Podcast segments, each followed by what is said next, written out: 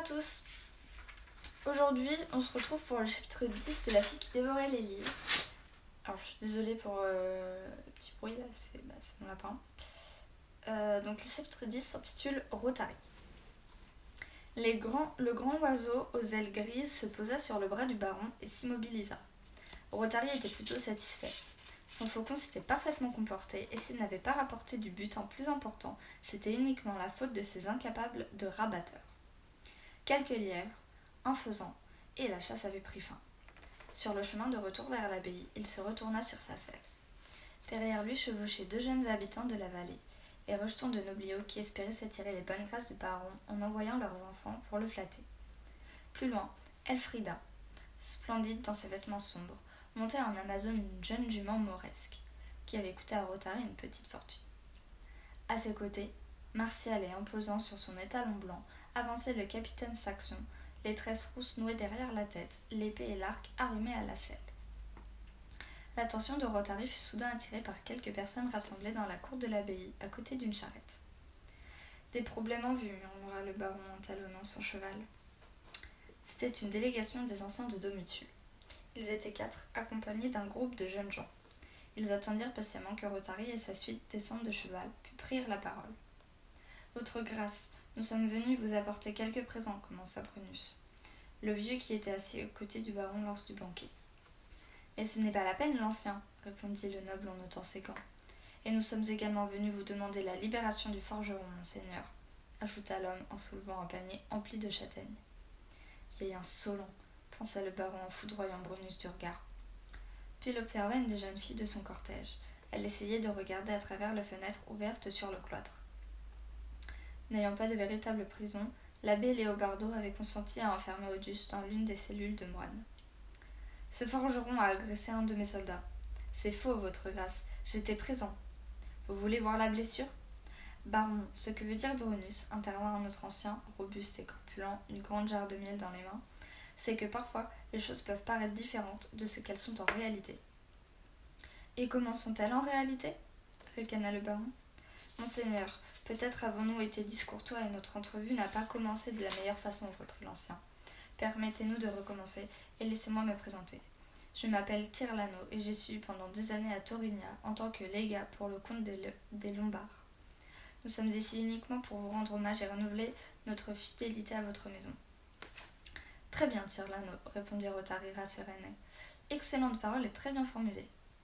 Je suis heureux, monseigneur, soupira l'ancien, lançant un bref regard aux autres délégués du village. L'éventualité de bénéficier de la protection de votre forteresse, monseigneur, nous réjouit. Cependant, nous préférerions ne pas avoir à bouleverser nos vies. La colline sur laquelle est perché Domutil est notre élément, tout comme le sont les bâtisses où nous habitons. Vous n'avez donc pas l'intention de partir? Non, monseigneur, murmura l'ancien d'une voix faible. Le baron Rotary écarta les bras. La baronne haussa un sourcil. Le capitaine des soldats mit la main à la garde de son épée. Ai-je bien entendu? Vous rendez-vous compte que vous vous opposez à ma volonté? s'exclama Rotary. Je peux envoyer mes soldats raser vos quatre cabanes, tuer votre bétail, brûler vos fermes. Les anciens étaient visiblement ébranlés. Tire la note déglutit, mais ce fut Brunus qui reprit la parole. Vous pouvez le faire, votre grâce, mais tout le va de faire le saura. Et alors? rétorqua le baron. Alors les villages miniers cesseront de produire pour vous. Chimilian et Ville, Épinel et Ozin. Les gens vous craindront, certes, mais ils n'auront plus confiance. Ils fuiront dans les montagnes, et personne n'extraira plus, plus l'argent qui vous sert tant. Mais tout cela est inadmissible, s'emporta le baron rouge de rage. C'est une trahison, une insurrection. Les quatre anciens reculèrent. Rapidement, Tirlano ordonna aux jeunes de déplacer la charrette.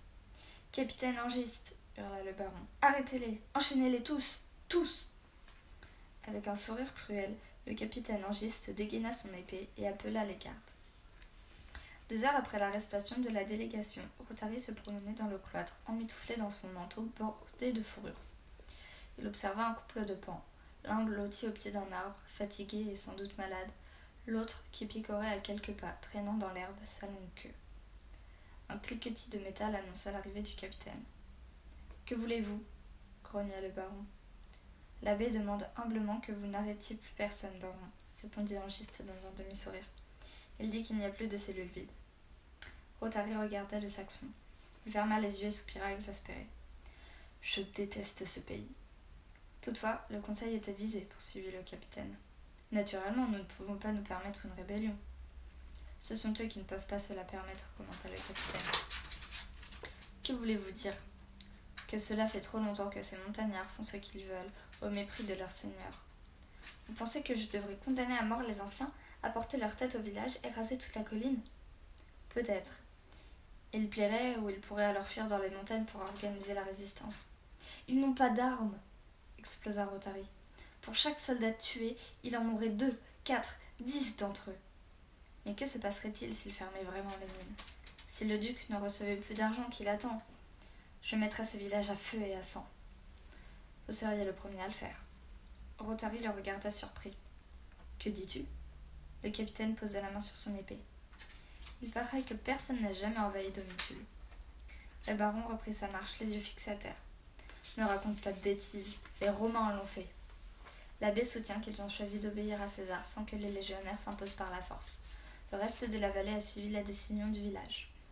Il affirme que cette vallée se vante de siècles d'indépendance et de liberté, monseigneur. Rotary rumina ses paroles. Liberté, ces montagnards, ils n'ont pas la moindre idée de ce qu'est la, la liberté. C'est peut-être justement la question, monseigneur, murmura le capitaine l'air maléfique. Que me suggères-tu? Oh, par exemple, de changer l'histoire.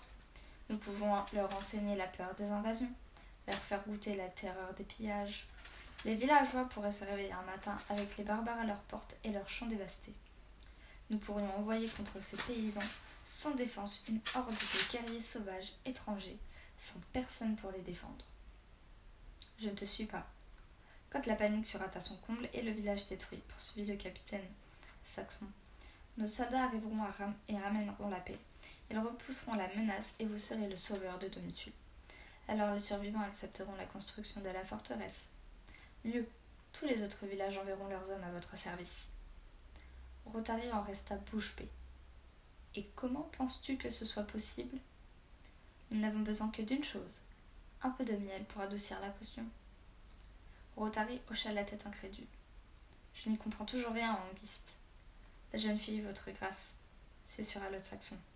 Cette jeune fille aux taches de rousseur qui accompagnait les anciens. Permettez-moi de l'emmener et je vous ramènerai la horde de guerriers dont vous avez besoin. Ne me dites pas que. Vous parlez d'Arienne s'exclama Domitia stupéfaite. Tu as deviné, répondit M. Antonino. Mais pourquoi veulent-ils l'apprendre? Je ne comprends pas. Que se passe-t-il? M. Antonino ressemble à un joueur de poker prêt à dévoiler son jeu. Naturellement, il y a une surprise que je ne peux te révéler. Domitia est contrariée, mais c'est surtout sa curiosité qui est insatisfaite. Je ne comprends toujours pas. Et le capitaine des gardes, le saxon, comment s'appelle-t-il? Anguiste. Oui, Anguiste. C'est la première fois que son nom apparaît. Monsieur Antonino feuillette les pages. Tu crois? Oui, c'est une erreur, soutient Domitia. Il fallait le nommer avant. Le vieil Antonino tourne rapidement les pages en arrière en marmonnant. Très important que les lecteurs connaissent le nom des personnages de l'histoire le plus tôt possible, poursuit Domitia. On, dirait qu'elle prend plaisir à donner cette petite leçon. Tout ça parce que M. Antonino ne veut pas lui révéler la suite de l'histoire. Tu vois, dit enfin le vieil écrivain. En réalité, j'ai déjà, le nom du j'ai déjà donné le nom du capitaine. Comment? Je t'assure, Page 102, tu vois. Domitia vérifie l'information. Elle se dresse sur la pointe des pieds, puis se rassit. Tu vois, sourit Antonino satisfait, il peut arriver que même une lectrice exceptionnelle comme toi fasse de petites erreurs. Attendez, je cherche la page 102.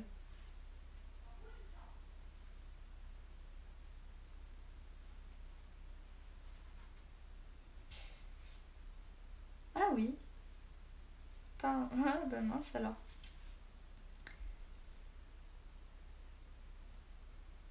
Quelques jours plus tôt, Domitia se serait vexée, mais dans la voix de M. Antonino, il n'y a aucune trace de reproche. C'était une simple phrase comme celle d'un grand-père à sa petite fille, sur le ton de la complicité, comme pour dire Je me trompe, et toi aussi. Sans y accorder plus d'importance, Domitia sourit. Un sourire spontané qui évacue toute tension. Je ne m'en étais même pas aperçue, s'exclame-t-elle. Eh bien, c'est mieux ainsi. Antonino est d'accord. Il attend un peu puis conclut. Si tu n'as pas d'autres conseils à me donner et si tu crois qu'il n'y a rien d'important à changer, nous avons fini. Domitia ne cesse de sourire. Vraiment, je crois que pour aujourd'hui nous avons fini, répète le vieil homme. Mais elle ne se lève pas comme à son habitude. Monsieur Antonino se frappe le front. Mais bien sûr, demain c'est dimanche et nous ne pourrons pas nous voir. Il fouille dans sa sacoche de cuir, en retire un paquet de feuilles.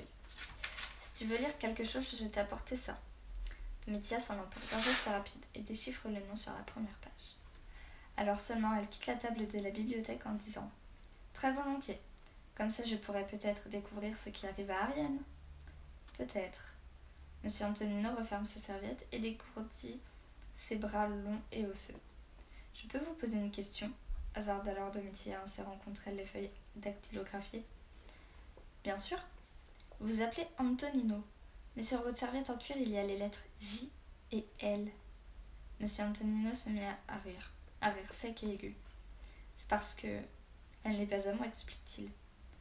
Elle appartenait à un écrivain appelé Jack London, dont tu as peut-être lu quelques livres. Domitia écarquille les yeux de surprise. Bien sûr qu'elle les avait lus. Cro-Blanc, L'appel de la forêt, Jerry, Chien des îles. Vous voulez dire le Jack London? Lui-même. Et comment avez-vous fait pour vous procurer sa sacoche? Oh, j'ai dû la chercher longtemps. Mais j'ai fini par la trouver. Debout contre la fenêtre, il ressemble à un épouvantail aux yeux bleus. D'ailleurs, ce n'est pas n'importe quelle serviette. C'est celle dans laquelle Jack London a remis le manuscrit de L'appel de la forêt à Sir George Platt, éditeur chez Macmillan. Le vieux montagnard retourne la sacoche de cuir et caresse les deux monogrammes incrustés. J'ai pensé que si je l'utilisais, cela pourrait porter chance à mon manuscrit. Domitia est troublée. Elle salue Monsieur Antonino et, comme chaque jour, rentre chez elle. À nouveau, elle regarde derrière elle, comme si elle se sentait suivie. Le long du toit, fonctionnel mais vraiment moche de la bibliothèque, à la personne rangée d'oiseaux aux yeux pointus comme des têtes d'épingle. Leur tête est inclinée et ils l'observent fixement. Domitia se met à courir. Et voilà, c'est donc la fin de ce dixième chapitre. J'espère qu'il vous a plu, intrigué, je sais pas trop. En tout cas, euh, c'est vrai que j'avais pas remarqué que le nom du, du soldat était apparu avant. Je sais pas si vous aviez fait le lien, vous avez remarqué. En tout cas, euh, pas moi. Et je pense qu'il l'a fait un peu exprès, le véritable auteur. Donc, euh, Pierre Domenico Baccalario. Baccalario, je ne sais pas. Je, je pense qu'il a fait exprès pour justement jouer, jouer avec nous.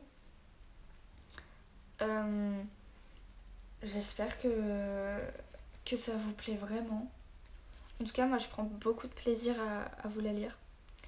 C'est assez amusant, je trouve. Donc, euh, donc voilà. Et, euh, et puis sur ce, bah, moi, je, je vous dis à demain pour un podcast du coup complètement différent. Vu qu'on va parler du tome 2 de Lou qui est euh, complètement différent du tome 1. Voilà